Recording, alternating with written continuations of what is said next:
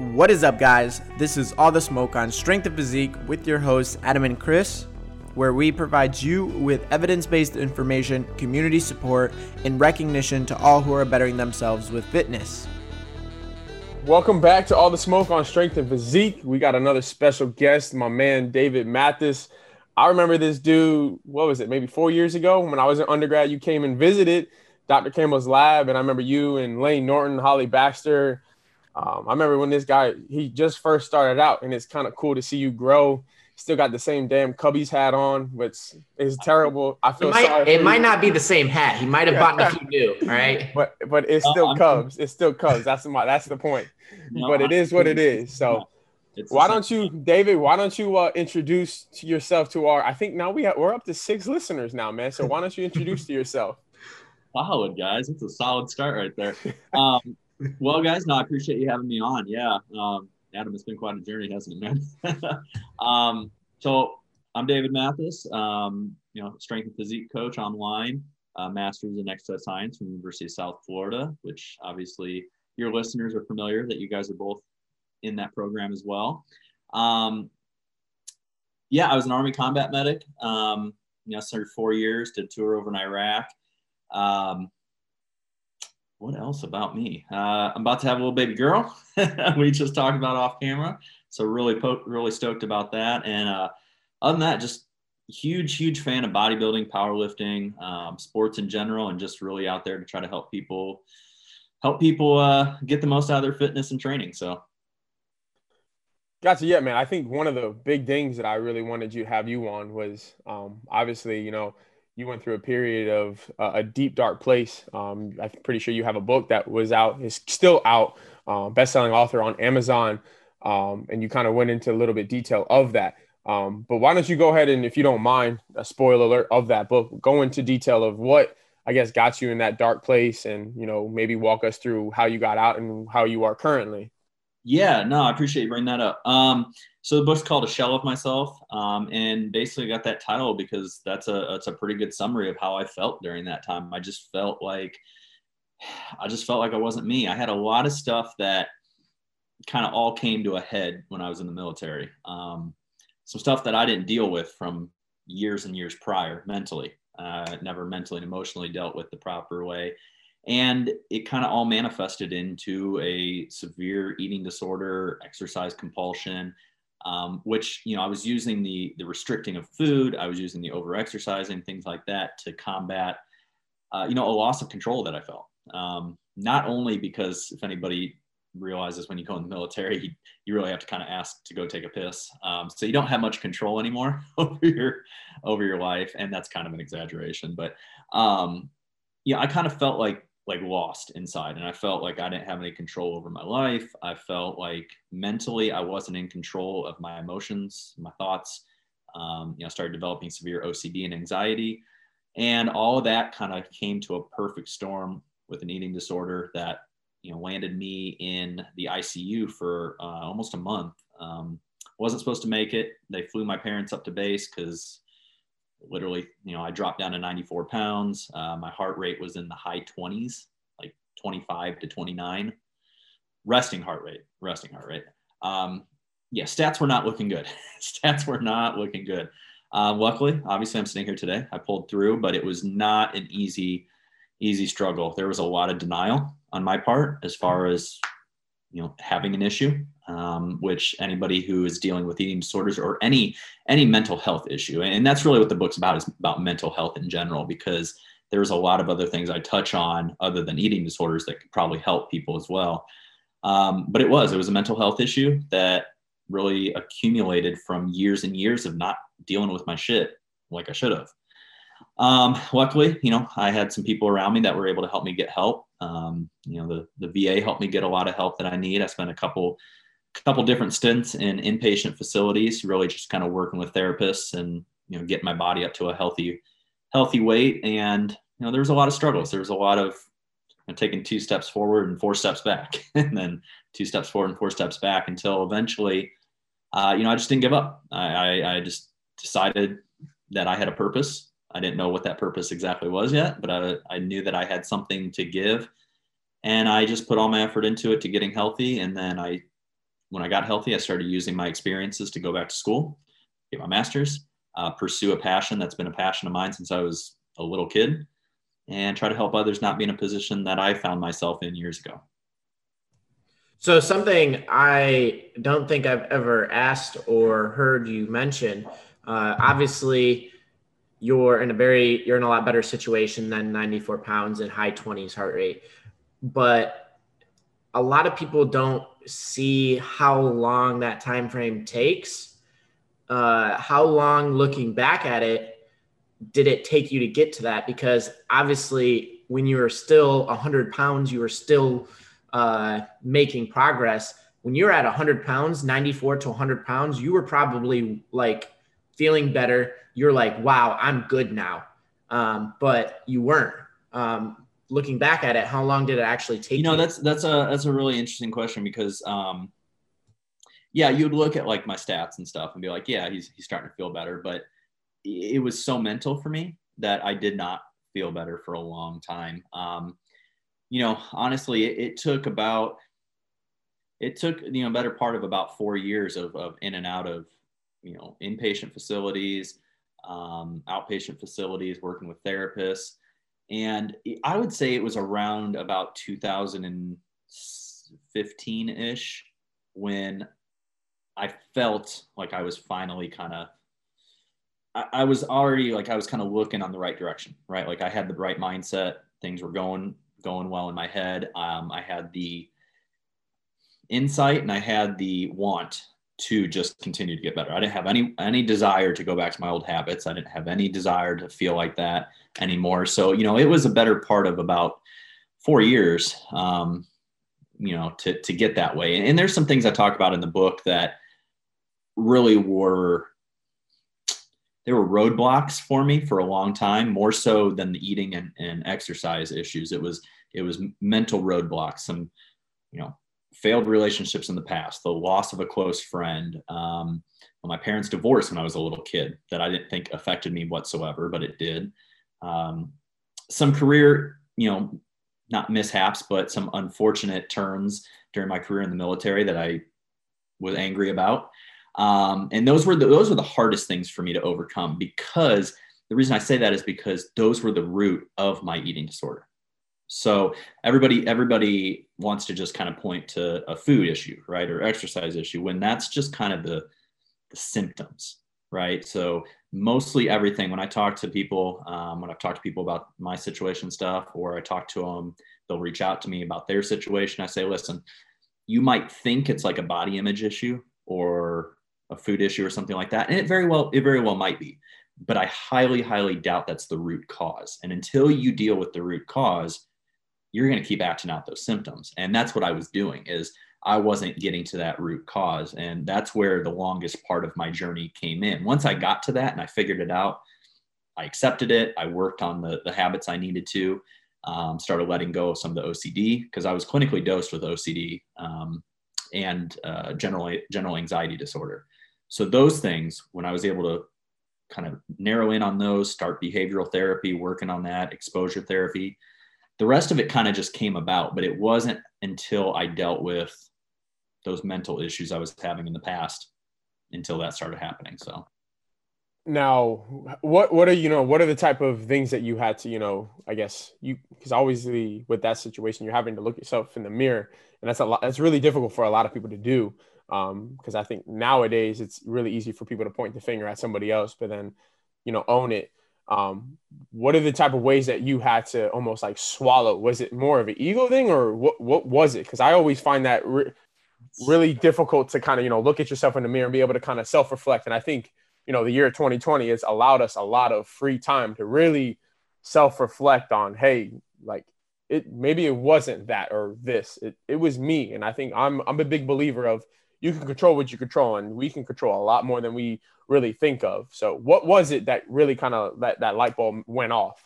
Yeah, that's wow, that's an excellent question. And I'm glad you brought up 2020 because right when COVID hit is when I started writing this book. I was literally I was I was in New York with my wife for our one year anniversary. We'd gotten tickets year, you know, months before. We got in on the day that they shut New York City down for COVID So I'm sitting there walking around for three days. My wife couldn't do shit, right? We were just like walking around. Nothing was open, couldn't do anything. And I'm like, you know what? Like, we don't know how long this is going to be. And I had this idea to write this book for a long time, but something was missing. Like, it was never a good time. And I think I needed to go through and get married in order to write this. But the reason I bring that up is because when I got home and I started writing it, I started writing it end of March. Um, and over about six weeks, I wrote this book, and I was just a madman. I mean, when it's your story, you know, it's pretty easy to kind of let the let the thing flow. You know exactly where it's going, but it really made me pause and think about things that I hadn't thought about for years. Um, because I needed to get I needed to get personal in this book, and or if I wanted it to be effectful, effective. I'm sorry, um, like I was hoping it would be, and still hope it will be. Um, I needed to do a lot of you know inner reflection and, and see what caused this what what made me get to that point so much. I mean yeah you can point to the issues i had in the you know um, from a mental and emotional standpoint but what was really what what made me stay in that stage? And i think a lot of it was fear. I think a lot of it was ego. Um, you know being a man in the military you just you don't talk about this shit. Like it's just you don't even know what it is. Like honestly, you don't even know what it is to talk about. Um, you know, there's a lot of perfectionism that came along with my issues because I'm a very type A personality. Um, I've always been competitive as hell my whole life.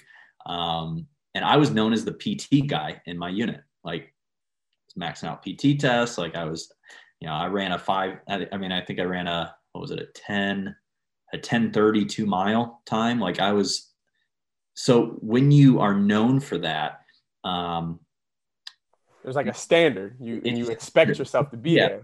Yeah, and so there's this perfectionism, and so like it was partly an embarrassing like embarrassment it was partly perfectionism it was partly ego um, and it was partly fear that kept me there um, kept me from reaching out and asking for help but i will i will preface this by saying when you are dealing with very very serious, strong mental health issues like an eating disorder, like depression, like OCD, anything like that, you don't really have this great perception of reality, right? So, like, I described it as my ther- to my therapist, and I talked about it in the book a lot, where there would be times where I felt like I was outside of my body looking down and like somebody was controlling me and I had no control over what I was doing.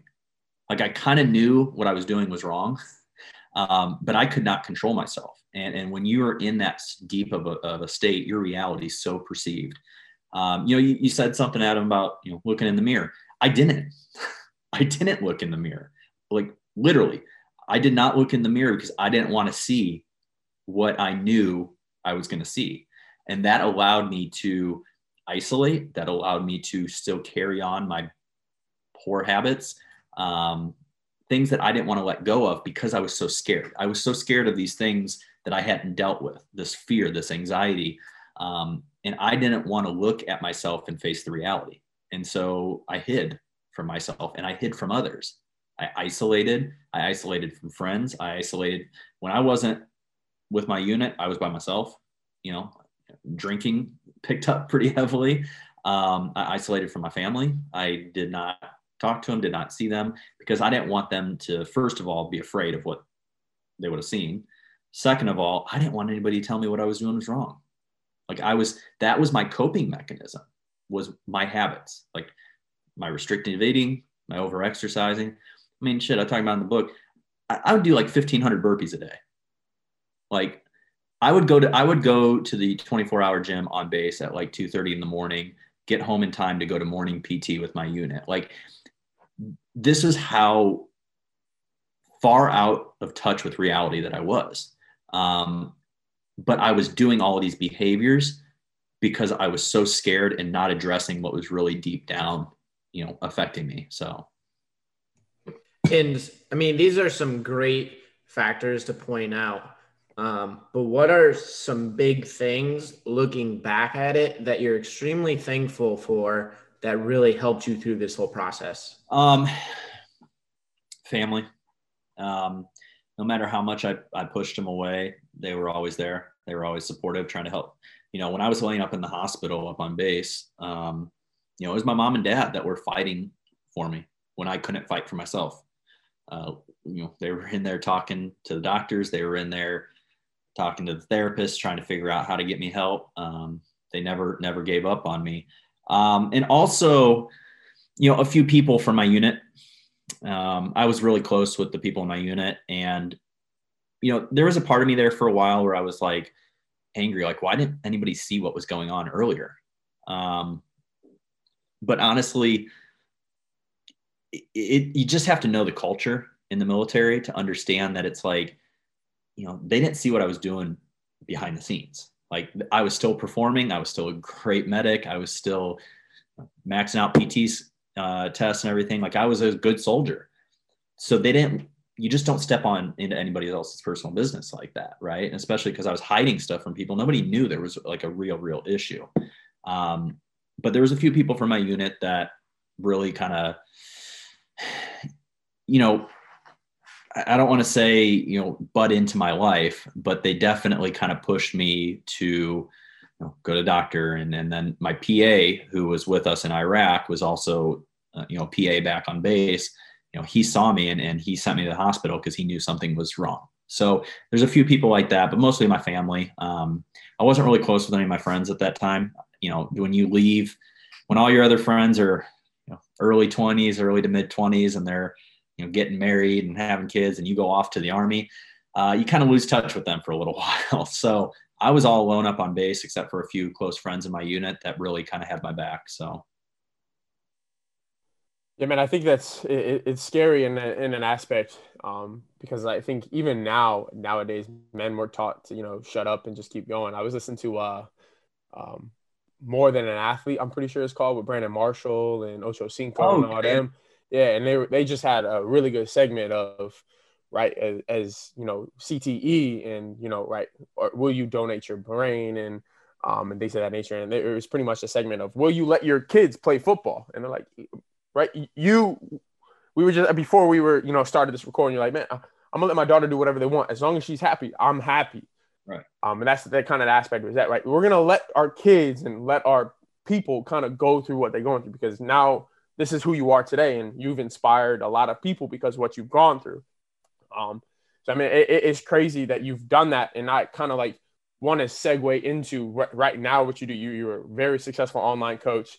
Um, and like I said, four years ago, I, I, four or five years ago, I knew you as somebody that just wanted to do, just wanted to do this, and now here you are doing it and killing it. Um, explain, you know, I guess that journey because that's a journey in itself. A lot of people that are aspiring online coaches think is going to happen like this, um, I always have a conversation with my barber. They have they always have these young barbers that they think, hey, they're gonna get this huge clientele in uh, two weeks, and my barber's like, man, it took me fucking three years to get where I'm at t- today. Yeah, I am. You know, I am a spitting image of is not gonna happen soon.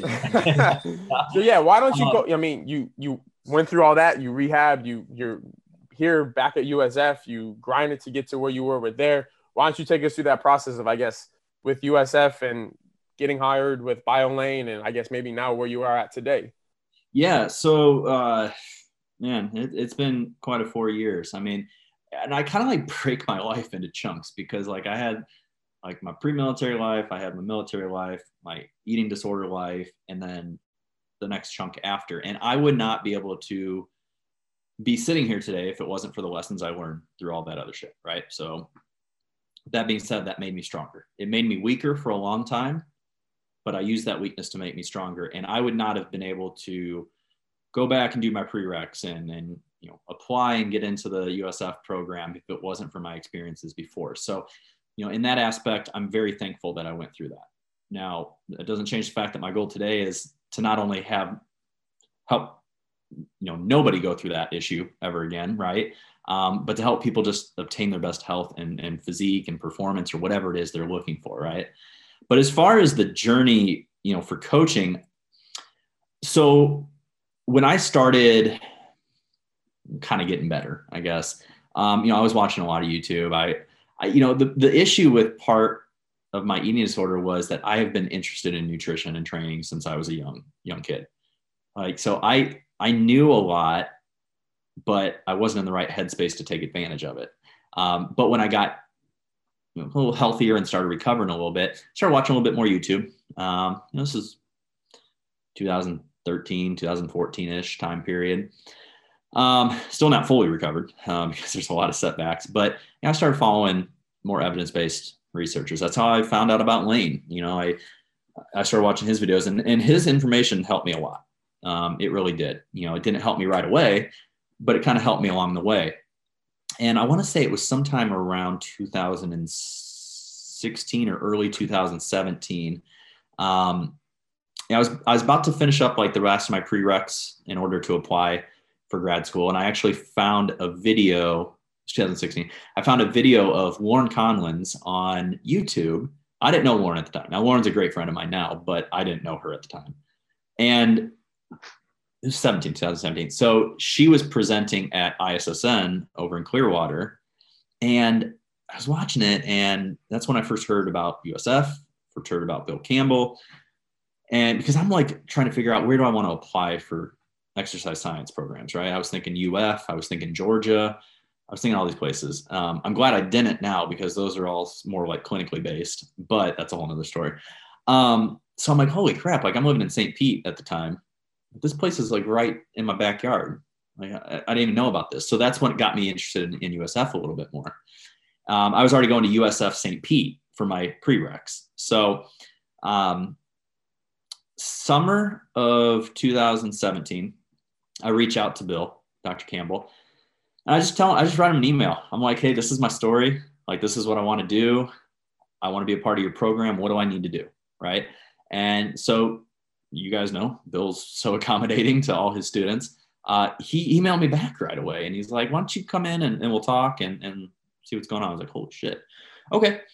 So um, it's probably like a week or so later. You know, we had an appointment. I went into campus, talked to him, told him my story again, talked to him. I was like, listen, what do I have to do to be a part of your program? Like, like really, my grades weren't like that great for my undergrad. Uh, you know, my grades for my prereqs were awesome, but I, I jacked around during my undergrad at, Indiana when I was younger. But um, he's like, well, you know, he looked at everything. He's like, well, you know, you definitely would be a good fit for our program. I, I like that you're a veteran. I like the story. I think you have a lot of good, you know, good qualities that could help.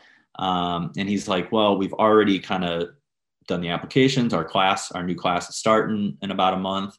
Um, but why don't you fill out an application, submit everything, maybe if someone drops out at the last minute, maybe you can get a slot. And I'm like, wow, this is like four weeks away, right? So I rushed, rushed, rushed, got everything together, submitted it. Well, unfortunately, nobody nobody dropped out. I didn't get to go into that August 2017 class, right? But I said, listen, I don't have any more classes to take. I'm kind of just waiting around until to find out if I'm going to get accepted into the next class. What can I do? And he said, well, you know, you have your bachelor's, you can work in the performance and, uh, enhancement lab, uh, just supervising, doing things like that. Said, sold, I'm there. Uh, I just wanted to be a part of the program one way or another. So about every day, I drove from St. Pete over to USF. Um, I did my couple hour shift in the lab. You know, I'd stay and stay and lift and do all that. Well, during that interview with Bill, I um, I mentioned to him that Layne was like a big inspiration and, and really helped me with a lot of his knowledge. And he's like, "Oh, well, he's a friend of mine." And I was like, "Wow, really? I didn't know." I didn't know Layne lived in the area. I had no clue. And he's like, Yeah, he comes in occasionally. So I'll let you know if he's going to. Well, then, you know, that September or whatever it was, I can't remember uh, what Adam was talking about at the very beginning when he first met me. Um, you know, Layne and Holly were coming in. Uh, Dr. Campbell let me know. I drove over, met him. Well, I had sent Layne an email earlier that year, kind of just saying, Thank you. You don't know me. Like, this is what you did for me. This is how you helped me was like, we may be, maybe never meet, but I just want you to know, right? So uh, he responded and to that email months ago, and I uh, it was just great. You know, he's like, "Thank you, that that means a lot, all that stuff." Well, when I met him at USF, I, re- I was like, "I'm the one that emailed you that email," and he's like, "Oh wow!" So we kind of talked a little bit, and I said, "Listen, can I?" Uh, you know, that night I just emailed him back. I said, "It's great meeting you today. Can I buy you a beer sometime or a cup of coffee and just go kind of pick your brain? You know, this is what I want to do this is my these are my goals this is where i want to get to and you know you really helped me a lot and he emailed me back again and said you know, why don't you come over to the house tomorrow? Um, we can talk for a little bit. I was like, okay, all right, wasn't expecting that. Um, so I went over there, and you know, it was it was a time in Layne's life where things were pretty rough. Um, I won't get into all his personal stuff, but um, you know, he didn't. He needed a lot of help, and I wanted mentorship and all that stuff. So, you know, I started working for him for free. I was uh, an unpaid intern for him for about a year. You know, I, I did learn the business of coaching. Uh, obviously, the you know actual coaching process and and you know what to look for you know every day we would go over different case studies of former clients of his and current ones that he was working with um, so i really got firsthand knowledge of what it takes to be a coach and along the way i started picking up some clients for free worked with people for free um, then slowly kind of 50 bucks 75 bucks here and there gradually built it up to uh, feeling comfortable enough and him feeling comfortable enough with me to take on more clients and stuff. And, you know, for about a year and a half or so, it was just me, Layne, and Holly. That was just the three of us.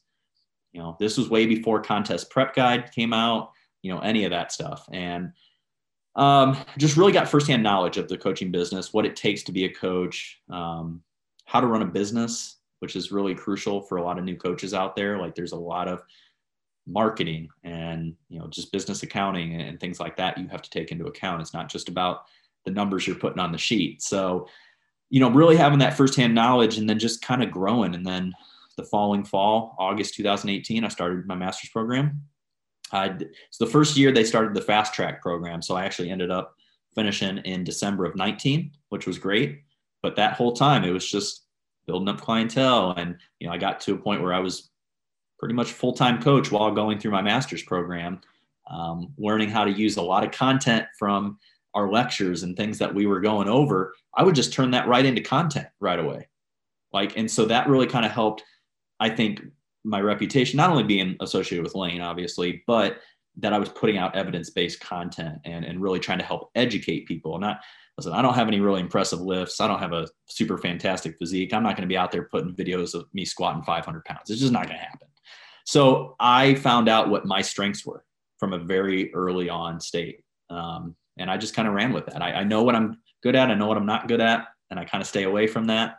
Um, and just little by little over over the last four years, it's just kind of turned into, you know, being able to support my family, um, being an, an, online coach, and um, you know, getting to do things, meeting people in the industry, meeting connections. I mean, people that three years, two years ago, even that I like really looked up into the industry, like they're in my phone they're friends now it's it's just it's such an awesome industry when you reach out and you follow and make contact with the right people you know don't don't just don't just follow someone because they got a couple hundred thousand followers right like find people that are actually wanting to make a difference you know all the people that i associate with in this industry all have one common goal and that is to provide the best content and the best coaching for people to improve their lives and that's kind of the motto i've always gone gone off of with my coaching. Like, first and foremost, I want you to be healthy. Secondly, I want you to achieve your goal. And thirdly, I want to get there in the safest, most efficient way possible. Right. Uh, so that's kind of how I approach all my all my clients. So yeah, so I mean, you Adam. touched on a lot right there, man, and I appreciate it. It's always yeah, I ramble a little bit. Yeah. No, you good. No, no, I liked it. I liked that's, it. That's that's what all the smoke's all about, man. Let that shit fly. So, um, but yeah, man, I mean, it, has been cool. And one thing I've always looked up to you too, man, is you said content, man. Like you, you bang, you bang that out. Um, and I mean, kind of give us a, a, description of what what it takes to kind of be so productive at you because it's a, every day. I remember when you first started, I was just like, I would open up Instagram, you know, first thing in the morning. I was like, "There's David," and I would always get you. you again, it's appreciative because you're getting something out of it. And like again, you're respectful as in a way I know what you've gone through. You went through the master's degree. Um, I didn't know like all the other stuff that you've been through, but again, you were something that walked the walk and just didn't talk the talk. Like you said, you want your clients to be healthy. And I, I always say over my internship in undergrad, there was a time where I was like, man, stuff you're doing, you're just doing it because it sounds glamorous and it's a quick, easy buck, and you never were gonna get that client back after those three months, and he never did. Um, so it's something again. I, I looked up to those individuals that you know they walk the walk um, and not just talk the talk. Um, so give us a walkthrough of like, you know, how are you still doing it after four freaking years, still putting up daily content and quality content at that. I'm not gonna sit here in, in line and say it's easy. all right, it's it it's time consuming. All right, but you know, I'm. I think first and foremost, if you're gonna coach and you're, it's gonna be your job, you you have to think of yourself as a professional. If you don't think of yourself as a professional, then you're never going to do the professional things needed in order to grow, right? If this is just like an easy way to make a buck for you, you're in the wrong you're in the wrong job, right? This is my main focus. This is my job. I, I put in 10 to 12 hours a day, six days a week. Um, and when I'm not doing client check-ins or I'm not talking to potential new clients or I'm not writing new plans or anything like that, you know, I'm thinking about how am I going to provide value to those who maybe right now can't work with me for financial reasons or some other reason, right? But maybe down the road, they're going to want to work with me. Like I think about what can I do to better those people's lives right now to get them in a, a really good position to then be in a great, great position to work with uh, with me down the line. Or, you know, maybe that person never does work with me, right? But understanding the purpose why I got into this profession, which was to help people better people's lives, um, no matter what right and so i just always keep that first and foremost in my head and you know a lot of it is continuing to learn um, through studies through just you know every client i have is a new individual uh, case and over the years you kind of learn what things maybe work and what things don't work and then you just kind of stay up with the research and you find different ways to present information um, to new people because listen, it's, it's social media. You're getting new people all the time, right? So, you know, every every so often you need to kind of circle back to. I don't mean to make that joke if anybody gets that, um, but um, you need to come back and realize that you have probably a, bunch of new people that are following you that might not have heard information that you talked about in the past. So it's about finding new ways also to present old information. Um, it's also about understanding what is hot at the time, right? So like, you know, keto is a big, big talk, right? Well, what are some different avenues that are that I can present a post for or for against keto, right? What is some evidence that I can put behind it? What are some pros and cons? Um, I think with me, I also look at the mental approach to training, to nutrition, um, just to overall health in general, where know, a lot of people that might not have gone through my situation, they might not have a, a, grasp on how important that is, right? So I try to find different areas and diversify it. I also, on my phone, I've got notes of constant topics that are coming into my mind. Like I might not be able to finish right there, but I'm going to start a note and I'm going to come back to it later on and finish it and stuff. So, you know, the content part I just feel is uh, is part of the profession. I mean, we don't we're not back in the 80s. We don't have business cards. We don't go around, you know, putting our our businesses and newspapers and marketing that way. Social media is our is our marketing platform, and I really like being able to have kind of like a content calendar, right? So like certain days I've got blocked off, like I'm going to work on YouTube videos, right? Or I'm going to work on posts, um, and then also you know scheduling IG lives with people to kind of cross you know cross different genres of people in the fitness industry and just grow that way. Um, all that is so important. I mean coaching is great but what we put out there on social media on instagram facebook is our calling card. And i take a lot of pride in making sure that my calling card is professional. So yeah, not, I think it's not always easy though. It, it it's kind of time consuming. no, it's and that's something that that's the hardest thing I've been trying to battle because I'm just getting into really focusing on it during grad school. I probably didn't put as much focus on it as I should have, but I, I was also going for strength and conditioning until about midway through the program. Um, strength and conditioning, like with like sports, not like individual. Um, but you mentioned the content calendar and i'm taking a marketing course right now and that was the big thing they talked about and since i've created a marketing calendar i feel like i've become so much more productive on making consistent content and posting more frequently and You know, I think you and I have had this conversation before over over Messenger. Like, you got to figure out what you want to be about. Mm-hmm. Like, and if you don't know what you want to be about yet, and I'm not talking about just you, Chris. I'm just talking Yeah, no, I got you. I got you.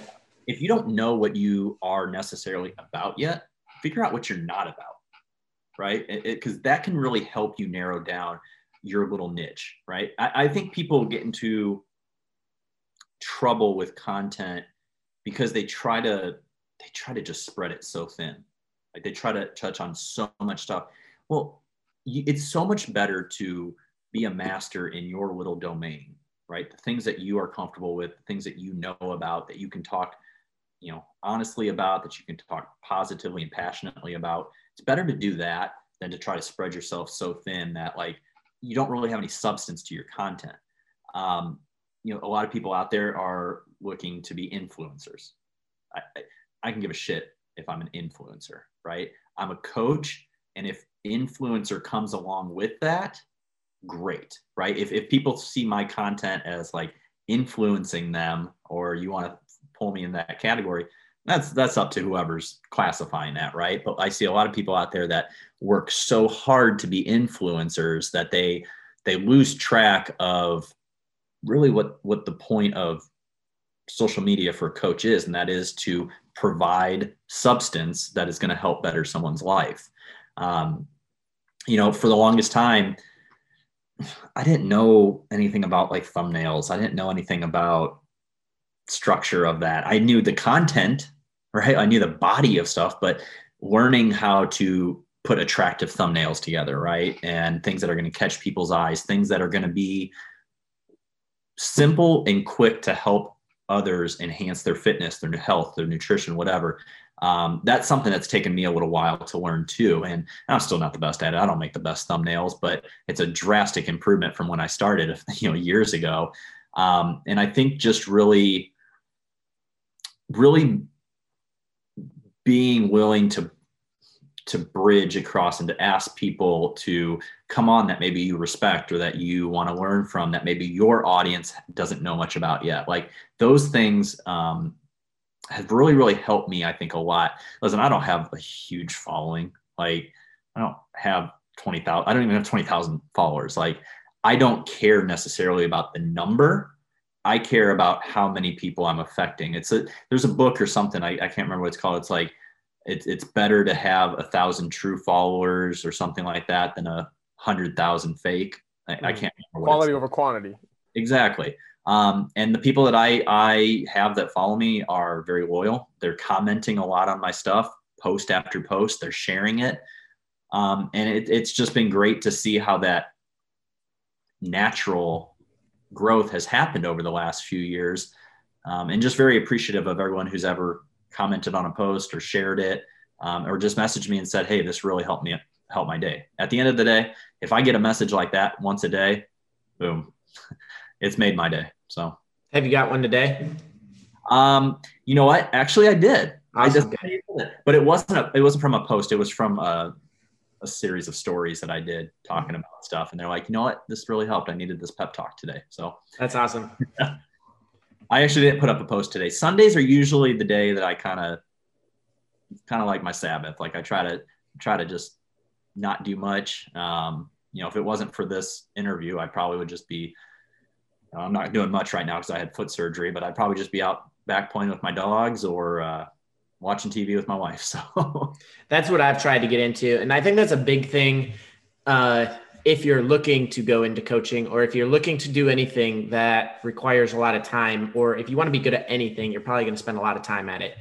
Um, the biggest thing is first off, I need to pay bills. So I'm coaching in person now, which takes up a lot of time because I got, I live alone. I got a decent amount of bills. I got a dog although dogs are relatively cheap, they're relatively expensive as well.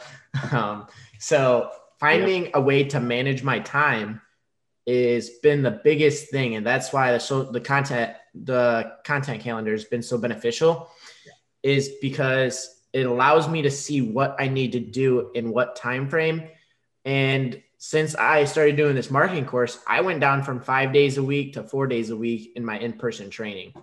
And that alone has helped my stress, but it's also freed up two days where I can 100% dedicate to like online content, making YouTube videos. Like it's just a lot of management that a lot of people don't think you probably will have to focus on, but it's huge. And right now, uh, my three days off, I'm trying to produce content, but it's I want to get to that point where I can at least have one day just to completely de-stress. That sounds so nice. It's it's important. Listen, I, it's taken me years to get to this point. Um, I mean, I was like you. Like, listen, I mean, everybody starts with nothing, and it takes it's a slow build. Very few people start with like a, you know, a shit ton of clients right away, right? Like it's it's a grind, but it's important.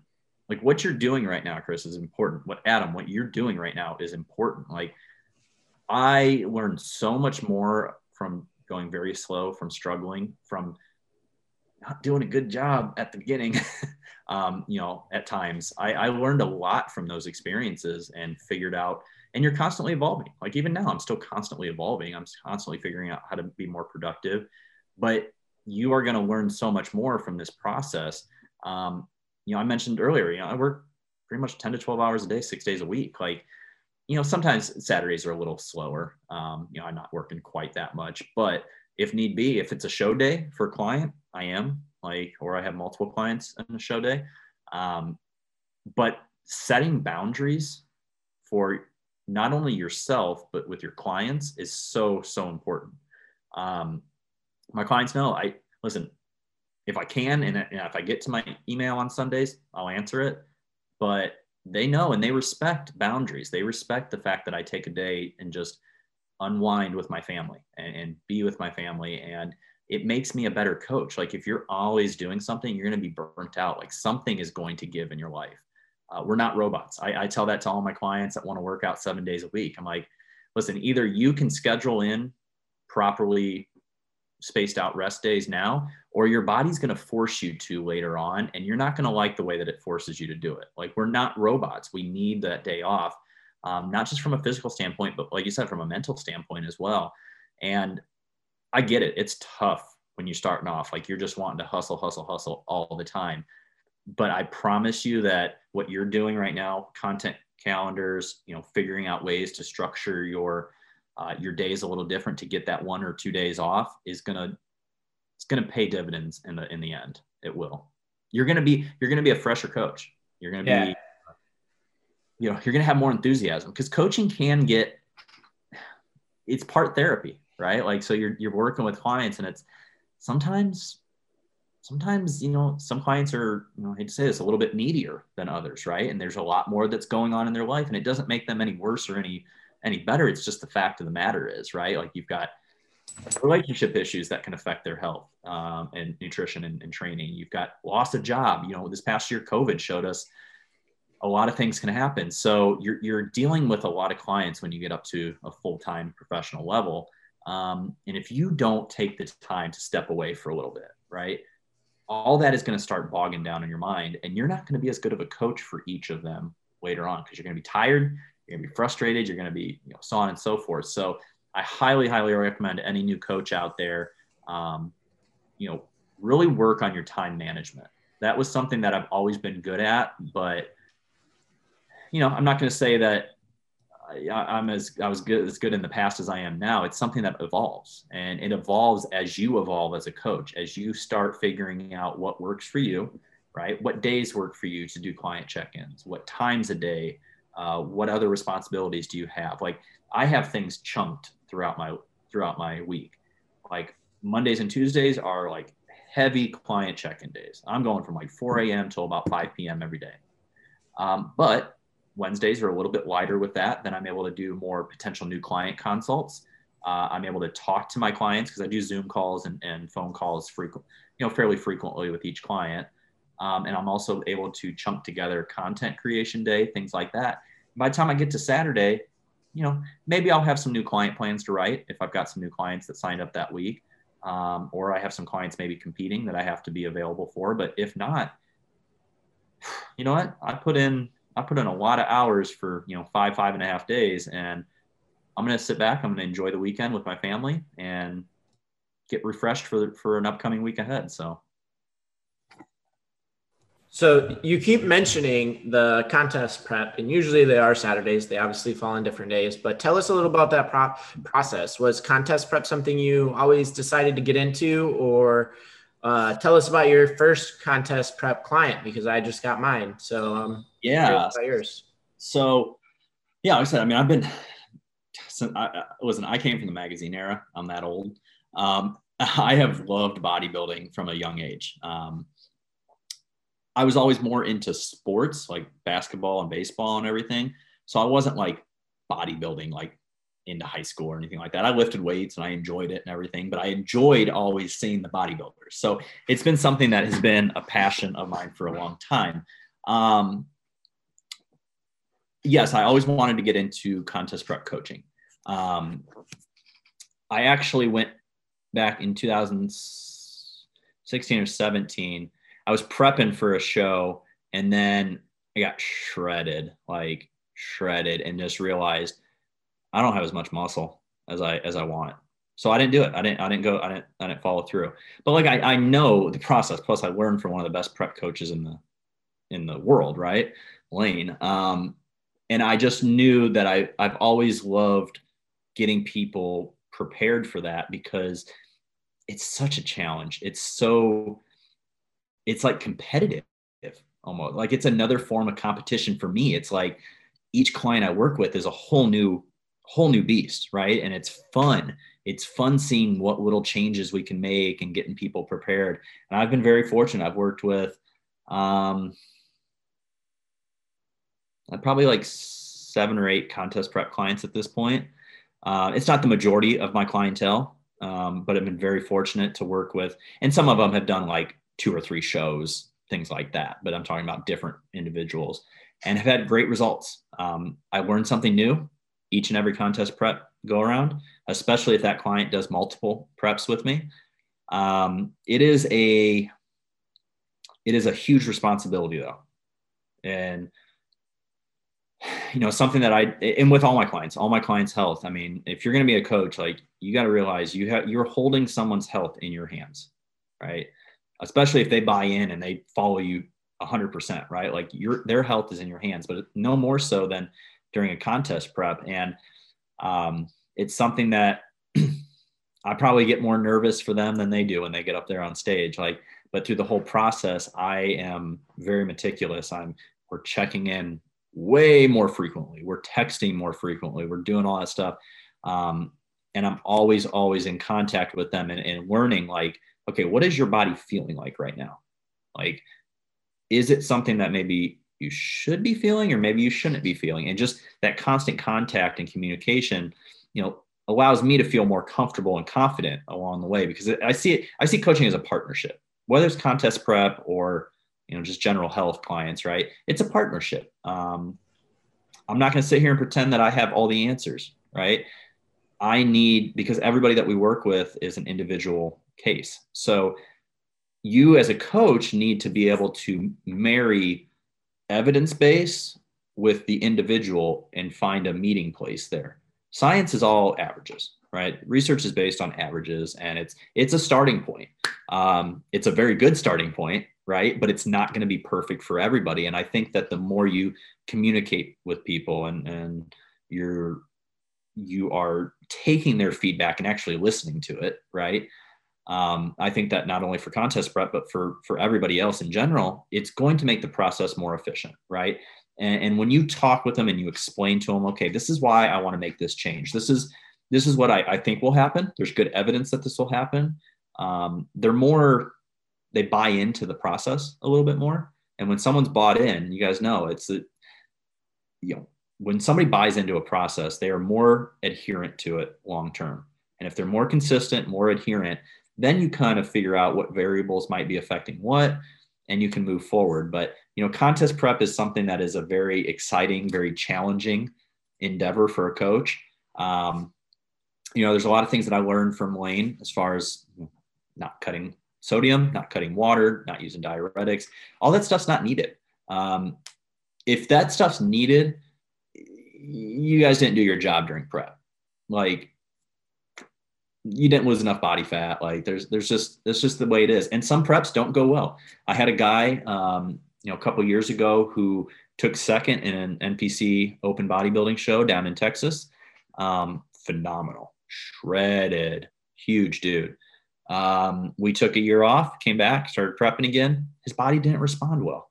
It happens. So it's understanding that like you can do everything right by the book and still not have success. But if you are having that contact and that that communication with the client, really focusing on how they're feeling, um, kind of learning to read between the lines because some some clients don't want to tell you everything, right? So you learn to ask certain questions to read between the lines.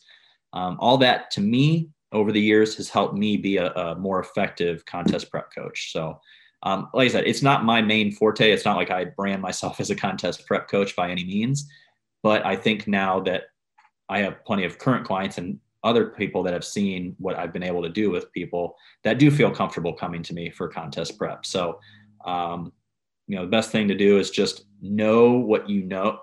Sorry, that's the wrong way to say it. Um, know what you don't know and be willing to ask for help, right? Because like I said, that's a responsibility. You got someone's health in your hands. I've reached out to Layne, I've reached out to other coaches, like, I got this, I don't know what's going on here. Like, this is not making sense. Like, what's going on? And they're like, Have you tried this? And I'm like, No, no, I haven't. And I try it, and sometimes it works, sometimes it doesn't. But the point is, is that it, you you can't have this ego thinking that you know everything, right? Um, you know, one of the things that I pride our USF family on is that eight classes before mine, you guys, you know, we can reach out to each other and ask for help. Like we all have the same general foundation, right? You know, the, the, Bill Campbell, Sam Buckner, you know, all that sort of foundation. We all have the same way of thinking, but you know what? We all understand that it's about a community. It's about helping. It's like if I help you, Adam, or I help you, Chris, I don't expect credit. Like I just want you to have a successful client showing. And I've had help from Lauren Conlin. I've helped had help from tons of other people. Um, when a situation doesn't really seem to be jiving very well. Uh, and they've helped. So I, I, think that being willing to reach out and understand that you don't know everything, um, I think that goes a long way in having a, a successful contest prep. Yeah, I totally agree, and I think it's the the coolest thing about USF, man, is like it's the hub for I guess online coaches or you know contest prep power lifters because like you said, you went to or you try to go to UF, Georgia. Um, shoot, I have some friends that even gone to UCF, and I tell them what we do, and they're like, "You do what?" I'm like, right. "Yeah, that's what we do, and that's exercise science. It's it's that. It's not. I mean, it is you know cardiopulmonary health and things of that nature, but that's just not our forte. And it's really cool to kind of have a, a niche of individuals that, you know, we're about this life. And again, we walk the walk and we don't just, you know, watch the YouTube, read the textbook, read the literature, and we just say, hey, this is how it's supposed to be. But we've gone through our own experience and we have tons of case studies of clients uh, that we kind of have our, our, our, back off from what we're doing. So, yeah. um, but you mentioned a lot, right? Now, so sometimes I've never had a prep client. I've never gone through a prep, nor do I ever think I will ever do that nonsense because that's a different beast. I'd rather uh, objectively compete that way than you know subjectively flex a little bit. Um, that's just my forte, and I think that's my competitive nature. But how are you explaining to that client either prep or lifestyle of, hey, you're doing everything right we're just not seeing results. Maybe it's time to do this or go to this approach. Like, how are you framing or phrasing that so they ha- still have that buy-in and trust to you, uh, you as a coach? Yeah, that's a that's a wonderful question. the The truth is, they're not always going to. they're not always going to buy into it. They're not always going to believe you. Um, you know, I, I think at this point, um, just with the reputation that I, I hopefully have built on in a good way, I think most people that come to me are like, okay, we've seen enough of his client results. Like, let me trust him, right? But I have that I have that conversation with people up front. Like, listen, this is this is a teamwork. All right. Um, I don't know how your body necessarily responds yet. I know kind of the general route that we should go, but we are going to take this on a weekly basis and make changes when needed. Um, not every change I make works out. You know, it just the truth of it. Um, you know, like I said earlier, there's some things that, you know, you think might work out with certain clients and just don't work out. Right. But overwhelmingly, I think that if you, if you're open and you communicate with the client and just be honest with them, like upfront, like, listen, I've looked at all the variables, right? This I, I don't necessarily know why your metabolism is responding like this or why we're not seeing progress, things like this. This is the route I would like to go and and why. Explain to them why. And I think as long as you explain to them, I think people just want to understand that like they want to understand why they're trying to do something, right? People are going to always be hesitant and resistance when they don't understand why. And if I if I get to that point, I will, and I'm like, listen, let's give this a try. This is why I want to try this. This is what you know from a scientific standpoint or, or something like this, why I think this might work. Um, they're usually more receptive of it, and some people aren't. Still, still, some people aren't. That's just the nature of the beast. You're working with human beings. Human beings have their own uh, bias. They have their own preconceived notions. They have their own limitations in their mind based on things that might not have anything to do with you as a coach, right? It might have to do with stuff in their past, previous coaches that maybe were horrible or something like that. Um, you know, maybe years of yo-yo dieting, things like this. So there's a lot of factors that you have to take into play. But I think that the general rule I try to abide by is for me is I'm always going to be honest with you. I'm going to tell you if I don't know why this is happening and I'm going to tell you why I want to try this route and and what the basis of that trial is is all about. Um, and if they're really not comfortable with it, then we find an alternative, you know, alternative route, and we try to work together and try to make some changes. But most of the time, overwhelmingly, they're pretty they're pretty open as long as you explain to them the uh, the basis that you're coming from. Yeah, and I think you mentioned a really important word specifically, and it tied together with what you just mentioned as well about someone's past history. Is I'm reading a motiv- motivational interviewing book that's sort of heavy psych based, but when you're work, not even as a like a coach, like a physique or strength or coach, or it could be any type of partnership. Uh, it could be your physician and patient partnership. These things are a partnership. Like as a coach, yes, we know all the science, but the other individual is the expert on themselves. Nobody knows someone better than that individual themselves.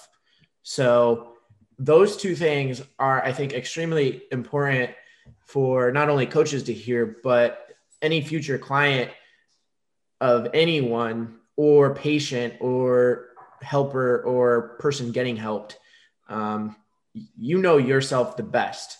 And if you can be open with someone who's trying to help you for a positive reason, I think that's only half the battle. Um, science can only get you so far. Someone's story can get you even farther. So, so I'm gonna I'm gonna go a different route with all of that because it, it, brings in a good segue. Um, right, clients, like you said, they have their own bias, they have their own perceived notions and things of like that. Um, have you ever,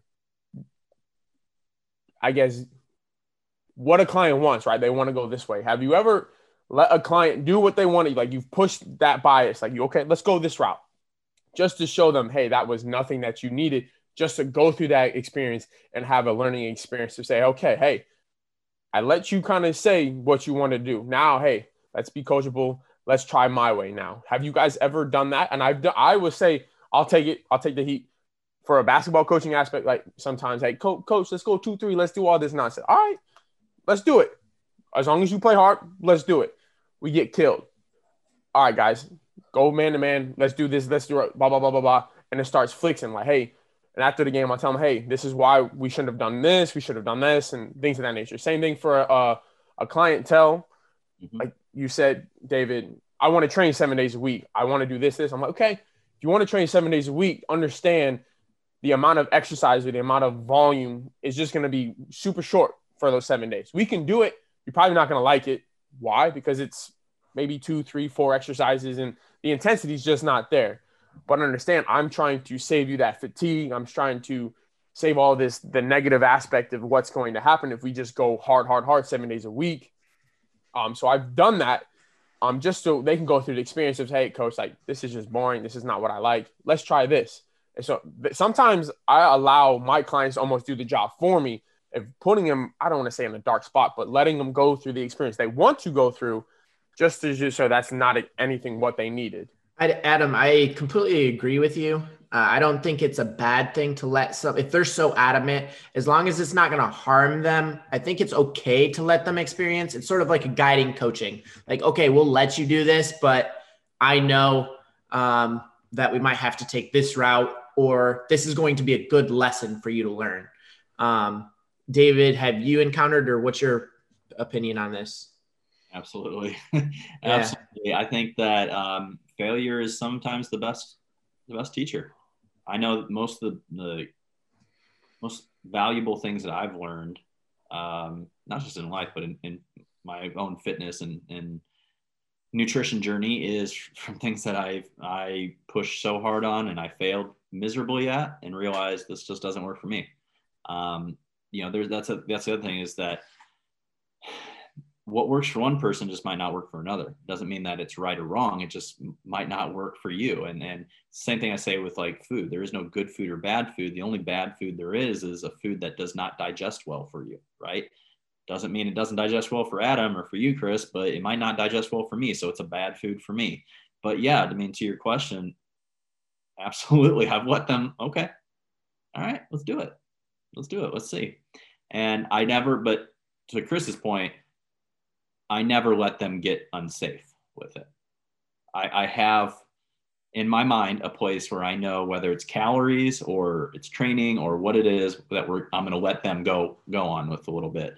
Um, I always have this this end point. You know, it's kind of like poker, like or, or gambling in Vegas. Like you got to know when to walk away at the top, and you need to know when to walk away at the bottom. Right? Set those set those uh, boundaries for yourself as a coach, and if it's calories, if they, want to drop really low in calories, okay, I'll let you drop down to a point, right? We'll see. We'll see how you get to a point um, if you're very adamant about it. But more often than not, you know, before we hit that point, they realize that it's not working. And I, I think that that is, I actually think that's important for humans sometimes. Um, we are we are creatures that can justify anything in our heads, right? Take a dog.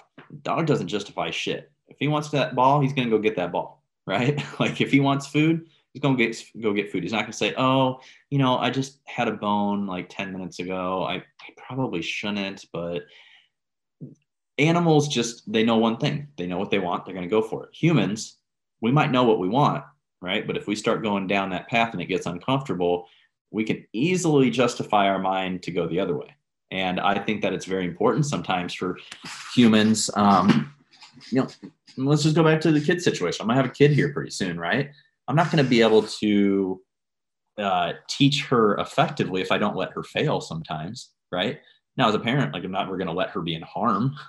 Never gonna let her like do anything that's gonna hurt herself badly, right? But like we've all we're boys we're you know we we're men i'm sorry but we grew up as boys like we all skinned our knees we all fell off our bike we all did stupid shit you know we climbed in trees and fell out of it right? Um, my point being is that i think that some of the best lessons that we've probably learned to this point in our life are things that we've tried and failed at. Um, so as long as it's not going to put them in tremendous harm or i have this cutoff limit um, i'll let them try it for a little bit now, it doesn't happen that often. I don't have that many people that are like, oh, just I don't I don't like what you're saying. I want to do this. I want to do this. Usually, I tell them during the consults, like, if you're this adamant about it, then we're not going to work together. Like, this isn't going to work, right? And that's why I do a lot of, you know, pre-sign up consultations because I want to lay out my expectations for the client, and I also want to lay out what they can expect from me as a coach. Uh, I think it's very, very vital to have both boundaries set um, and explain to them right off the bat. I mean, sure, you guys get client inquiries, you know, from people that are on like 1200 calories, like, oh, I just want to lose some body fat. I just need to cut.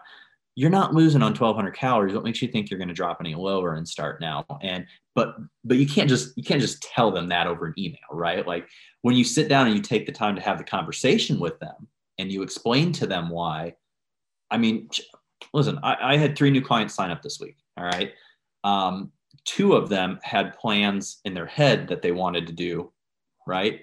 And I talked them into why those would be poor choices and why it's not going to get them anywhere.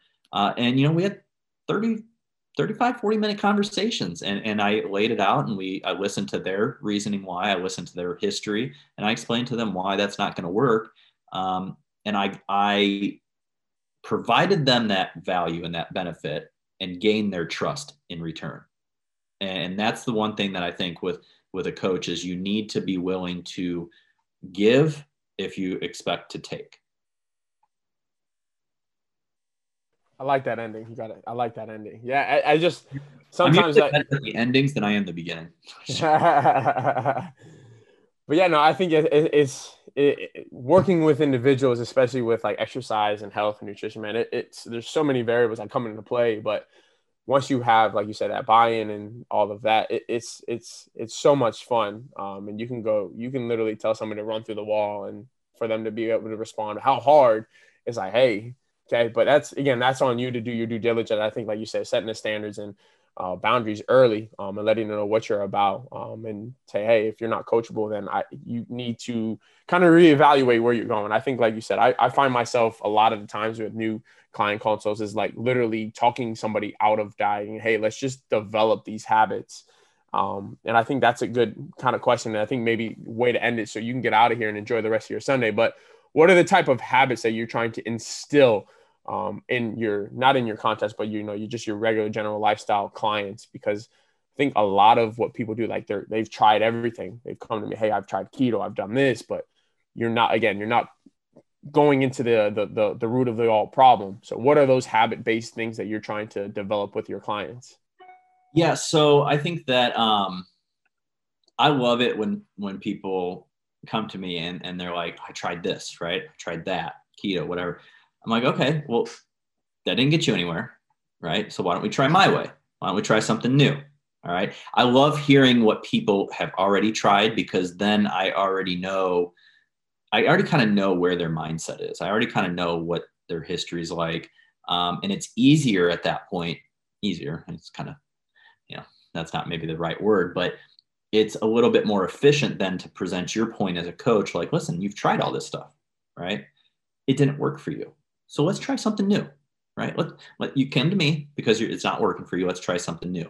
And as far as with the habits, that's going to be very dependent on the client. What what are their habits that they need to change? Um, I think if I was going to classify it as a whole, I'm looking to change um, their mentality about food, their their how they think about food. Um, you know, I did I did a I think I did a YouTube video on this years ago.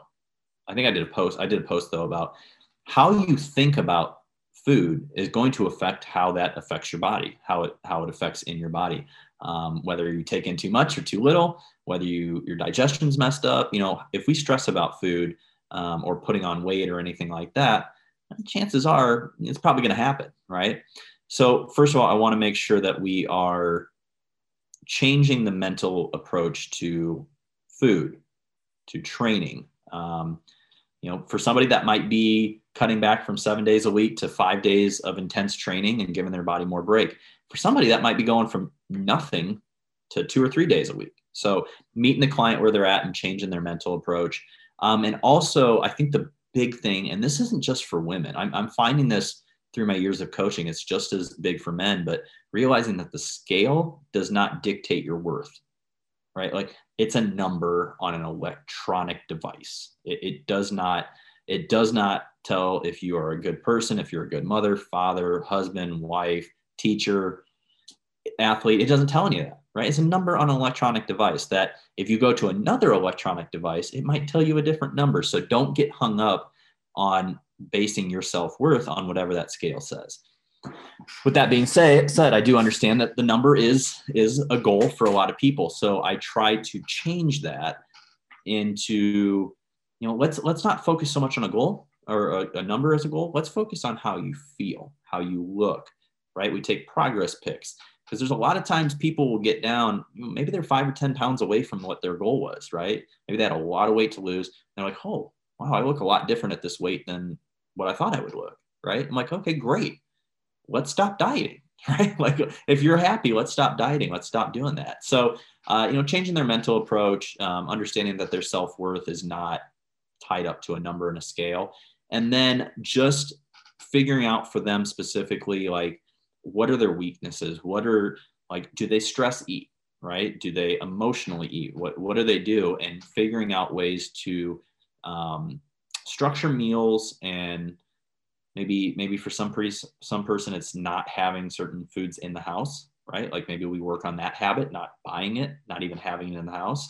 Uh, maybe for some people we need to change the habit of just eating once a day to planning out three or four meals throughout the day more evenly spaced. So um, a lot of it is from a, a behavioral and a mental approach yeah, I definitely think the mentality of how you're going to approach this is the huge thing. Um, something that I always say is your body hears everything your mind says. So, man, you got to feed that thing positive thoughts. And if it's, like you say, if you think you're going to gain weight, you're going to gain weight. If you think you're going to get hurt, if you play like you're going to get hurt, odds are you're going to get hurt. So, um, but yeah, definitely it's life in this journey. It's 90% mental, man. So you, if you are able to switch that gear, man, you're in control and you can, you can take over whatever you want or whatever your goal is and your passion is going to be. So, David, man, I appreciate your time, big dog, especially on this Sunday. Uh, why don't you tell our six listeners where they can find you and uh, where they can buy that book that we were talking about earlier? Well, I hope this at least gets you one more listener. So, uh, no, guys, I really appreciate you asking me to be on here. It's great to great to be on here and talk with you guys. And uh, um, so you can find the book on Amazon. It's uh, a shell of myself, and uh, it's in paperback and ebook copy. So um, you know they're not they're not bank busters. So you can actually, if you just type in shellofmyself.com, it'll pop up right on yeah, Amazon. That's true. Yeah. I mean, Chris, why don't we uh, put the link in the description of the, the podcast as well? So if our, no. our six listeners want to get it, they can go just click on that. Yeah.